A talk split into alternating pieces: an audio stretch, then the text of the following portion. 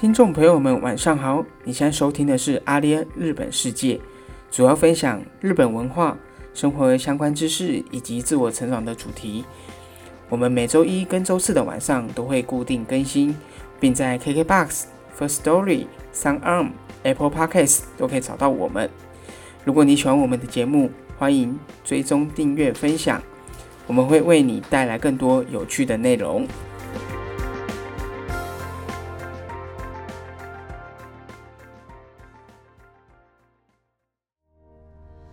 Hello，大家好，我是阿联的 Ivan。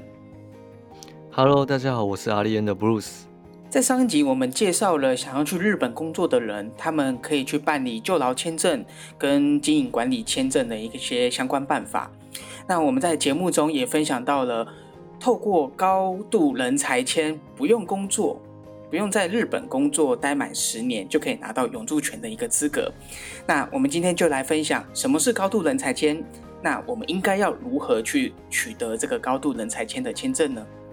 首先，我想先问一下布鲁斯，我们在上一集提到的这个高度人才签啊，它跟其他的签证有什么样不一样吗？首先，高度人才签呢，它就是所有的像是技术人文、国际业务、就老签或是经营管理签证的一个 Plus 版本。那它的正式名称又叫做高度专门职一号。既然有高度专门指一号，那是不是应该也有二号呢？呃，对，没有错。高度人才签它有分所谓的高度专门指一号跟高度专门指二号。那它这两者之间它有什么样的一个差别啊？首先，我们先来说明一下高度专门指一号签证的好处。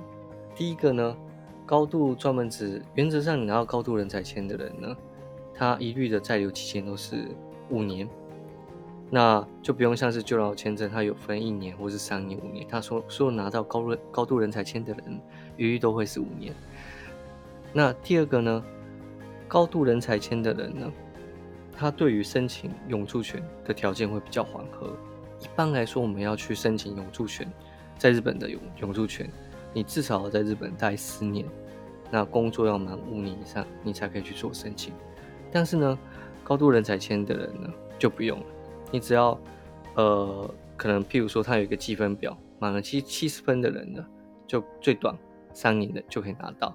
那如果满八八十分的人呢，最短一年内你就可以拿到永住权。哦，这样对于想要定居在日本的外国人来说，他们就省下很多的时间呢。没有错，所以像是这种高度人才签呢、它最快最快让你一年多你就可以拿到永住权，它还蛮吸引蛮多外国人想要来到日本定居的人。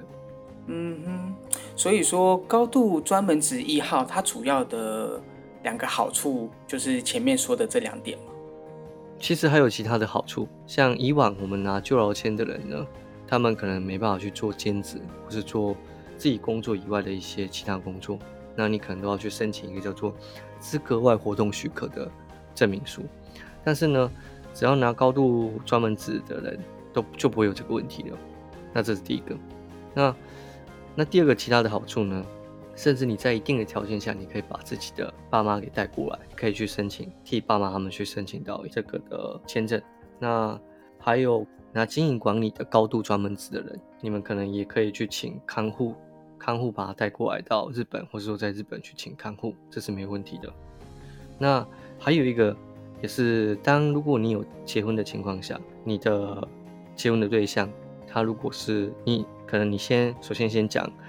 呃，男生来讲好了，男生如果拥有这高度专门签，那结婚的对象女方的那一方呢，他来到日本，他如果也想要在日本工作的情况下，你是可以去帮他申请到他工作的签证。而且在以往啊，如果是拿旧老签的人，一样也是可以去申请，但是他会有一个条件，就是学历或是工作的经历，这都是需要的，就会有一定的条件。那如果是高度人才的配偶，那就不会有这些条件了。纵使这这些条件都没有的情况下，也是可以去申请一定的在留资格，然后去做工作。那最后一点呢，就是拥有这个高度人才签的签证呢，那不论说入国或是在留审查，它都会是优先处处理的对象。这样听下来，其实有持有高度人才签的人，他的享有的一些福利其实还蛮多的，尤其是刚刚说的最后一点，在入国的时候，他的优先是会被优先处理的嘛，等于是一个像是签证快速通关的一个概念。嗯，对，没有错。那刚刚有提到的高度专门职二号，它跟一号的差别又在哪里啊？高度专门职二号呢，它是指拿了高度专门职一号满三年可以去申请的签证。那它跟一号有稍微不同的地方，就在于说，第一个高度专门指二号呢，它的在留期限是无期限，就等于说它没有所谓的刚刚高度是专门指一号就是原则上五年嘛，那你高拿高度专门指二号的话。就变成是无期限。那第二个呢？高度专门指呢？它的工作的范围没有限制。像刚刚高度专门指一号，它可能还会稍微有限制，说可能你要做相关的你自己，譬如说你是做工程师的，那可能还是会局限于在说你在工程师这一块的相关的工作。那如果是你拿二号的情况下，你要做什么类型的工作都是可能可行的。嗯嗯。那某一方面，它会比较像是一个接近一个永住权的一张签签证，但它其实又不是永永住权这样。一个类，我可以说成是一个假永住权的一个签证。啊，对，可以这么说。哎，可是这样听起来啊，高度人才签它真的还蛮不错的。那申请这个签证的人多吗？在二零一九年末的时候。有拿到高度人才签有一点五万，那其中台湾人占了五百个人左右。其实这样看起来就是看到这个数据就其实不算多了。那甚至我自己周遭的朋友比较少人知道高度人才签这个签证，所以我也希望透过这次音频，可以让更多的人想要来日本工作的人，或是已经在日本工作的人。可以去了解到说有这么一张的签证可以去做申请。嗯哼，这样听起来人数上面真的不算多，是因为它的申请条件上面本身门槛就很高吗？嗯，对，申请高度人才签，它其实有一个积分表去做评分的，那会依照你的学历、工作经历、年龄、年收入或是有没有一些相关的证照，那这些所有条件加总起来的分数，至少要达到七十分，你才可以去做申请。那高度专门职一号呢，它又细分为三个类别。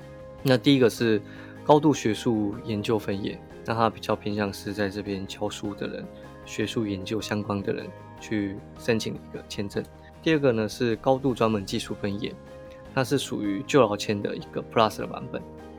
那在第三个呢，高度经营管理分野，那它就是经营管理签证的一个 Plus 的版本。那这三个呢，签证它的分数计算也都不太一样。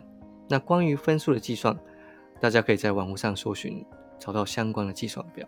那 Bruce，你刚刚有提到说，它是会依照我们的学历、年龄上面去做一个加总的分数。那在学历跟年龄上面有一个限制吗？学历的部分是没有特别的限制，但是它会依据你是大学毕业、硕士毕业还是博士毕业，所获得的分数就会不一样。那年龄的部分呢，它也没有一个特别限制，但是最基本的你要达到法定年龄二十岁以上，你才可以来到日本工作。而年龄积分的计算，它也会因应年龄的不同，所获得的分数也会不同。譬如说，呃，你可能二十九岁以下的人，你获得分数比较多一点，但是如果你超过四十岁以上的人申请，就可能比较没有加分的点数可以拿。OK，所以我们在申请的时候啊，还是要去注意一下自己的一个相关条件的分数加总是多少。如果说我今天在台湾都还没有到日本去工作过，我的工作经历是可以去写台湾的吗？这是可以的，只要有相关的资料，你可以去佐证你自己的工作经历，那你都可以去做申请。所以不论说你在台湾或在哪边工作，你只要有办法去证明相关的资料，那这个都可以去佐证。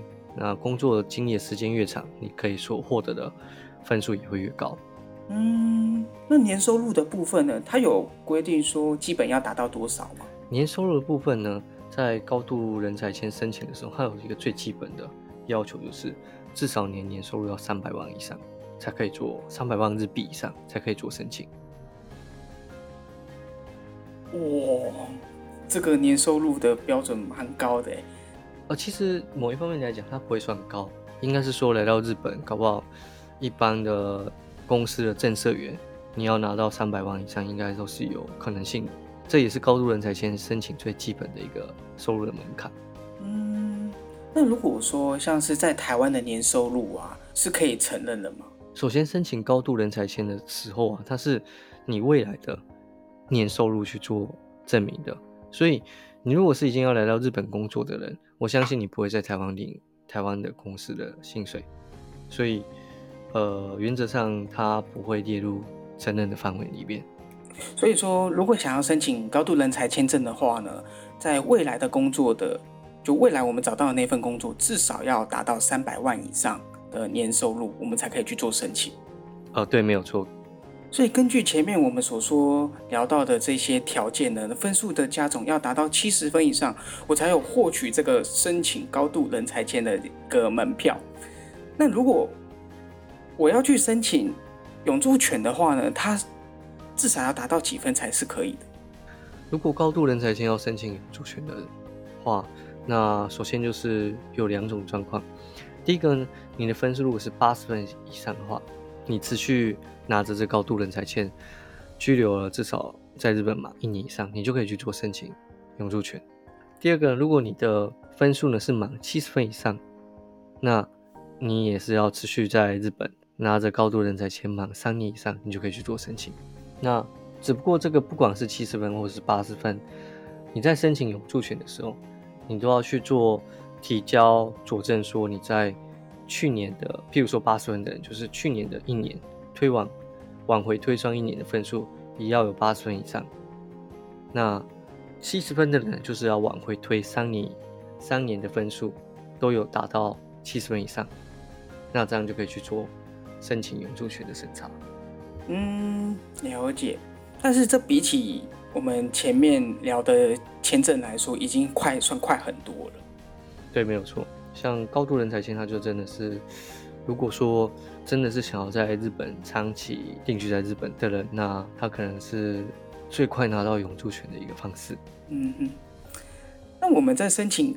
高度人才签证的时候啊，他会需要准备哪一些的资料？在日本准备的话，你就是需要准备像你的学历证明、在职证明、资格证明、年收入等等，这些都是跟你的那些分数上面，就是有我们刚刚有提到说积分表上面有你达到哪些条件，你就要把那些条件的资料拿出来做佐证。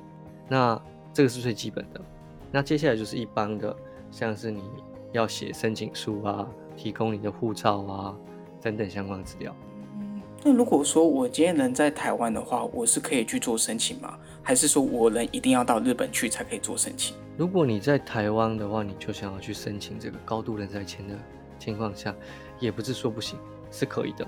那你就要多做一个准备，就是你要去申请一个叫做在留资格认定证明书。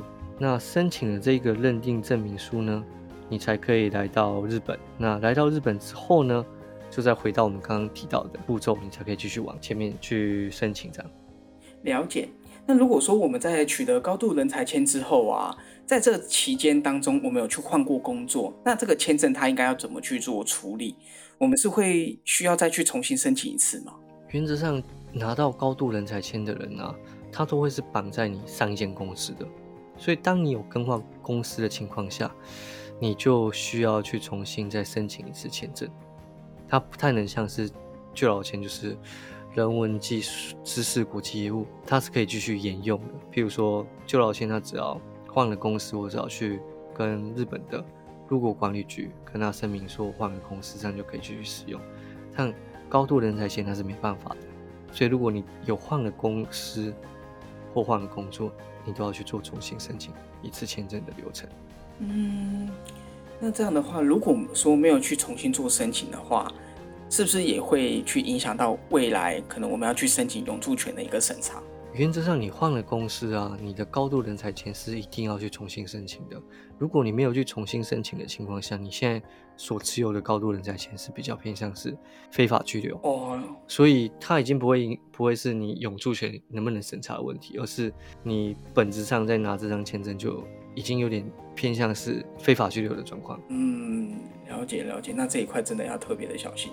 所以当我有换工作的情况下，我一定要去做高度人才签的重新申请，不然就很有可能是非法拘留。没有错，就是很有可能你的签证会被取消掉，那这取消就会影响到你下一次申请签证的那还蛮危险的。那假如说我当时拿到高度人才签的时候呢，因为我是有达七十分的，可是当我取得之后的隔一年，我没有维持在那个标准的分数七十分，我是会被取消这个资格吗？这一点是不用担心的。当你取得高度人才签证的时候，原则上它在留期限都会是一律五年嘛。那纵使在五年内，你的点数可能因为一些原因，譬如说突然之间公司业绩不好，把你的薪水往下降了，影响到你的分数，但这样的情况下，它都不会影响到你的签证，它不会说你可能在第二年突然之间你的分数没有达到，如果管理局就取消掉你的签签证，不会有这样。那原则上，你还是可以使用这个签证，就是使用五年。你只要不要换公司的情况下都没有问题。但是呢，到你要更换签证的时候，更新签证的时候，就会有影响了。又或者甚至说，呃，你要去做申请永住权的时候，这个都会有影响。嗯，所以还是要注意一下，是在我们要去做更换高度人才签证或是做永住权的时候。我们还是要去细算一下，说我们的点数到底有没有达到那个标准线。那我们从上一次就聊到就劳签证、特定技能一号、二号的签证、经营管理签，再到我们今天所介绍的高度人才签，其实有很多种的签证呢，是可以让听众朋友们你们去选择合适你们的签证，那来到日本来工作。那我想问一下，布鲁斯，像你刚开始准备要来日本工作的时候啊，你当时在准备签证的那个过程，是你自己去申请的吗？还是由中介公司帮你申请的？可以稍微跟我们分享一下你这个申请的过程的那个心得吗？我刚开始来到日本工作的时候，我申请这个签证是自己先先是自己去申请的啦，那并没有去透过中介公司申请，因为其实有一些。日本的公司，他们不见得会免费的去帮你申请签证。当时我刚好就是进到类似这样的一间公司，那便是说，如果我要去申请签证，我要自费再去额外去多付差不多十万块左右的日币，去付给这个中介。呃，与其说中介公司，不如说是行政书司才对，付给这个行政书司的人去帮我做申请。那我想了一想，觉得。当时候我也觉得这十万块还蛮，对我来讲负担还蛮大的，所以后来我就是自己去准备相关的资料等等的，然后自己去跑入管理局申请就老签证。哇，那想一想的话，这样子的准备工作其实也蛮蛮多的，尤其是那十万块，在一刚开始想要去日本工作的人，他们就要先准备十万块日币去申请，这个费用对学生来说，它就是一个还蛮庞大的一个数字。其实这个行政书室这个十万块是我当时候遇到的某一间行政书室的费用，当然也有一些地方可能三万块、五万块啊。它行政书室的费用都是可能一每一间公司给的价钱都不一样啊。那呃，我个人是认为说申请签证啊，如果说比较有时间的人要调查的，你们即使自己去网络上查相关的资讯，去准备好相关的资料去做申请。它程序上面也不会比想象中那么麻烦，那也自己申请也是有可能的。但如果说啊嫌麻烦的人啊，或者说你的情况是比较特殊的，是需要行政书士的人从旁帮你协助的人，那我就会建议你很多花一点费用，请行政书士的人帮你去准备好这些资料送审，才比较不会有一些问题。所以其实找行政书师呢，不见得都是那个费用，当然也有便宜也有贵的。不过说，当然我们希望能够透过我们找到的公司来帮我们办理这样的签证是最好。那如果没有，真的是实在没有办法的情况下，我们再来去找行政书师，也是一个解决的办法。嗯，没有错。好的，今天我们的节目也到了尾声。我们前面所讨论到的高度人才间，大家可以到网络上面你们去搜寻看看这个积分表，说不定你已经有达到基本七十分的门槛了哦。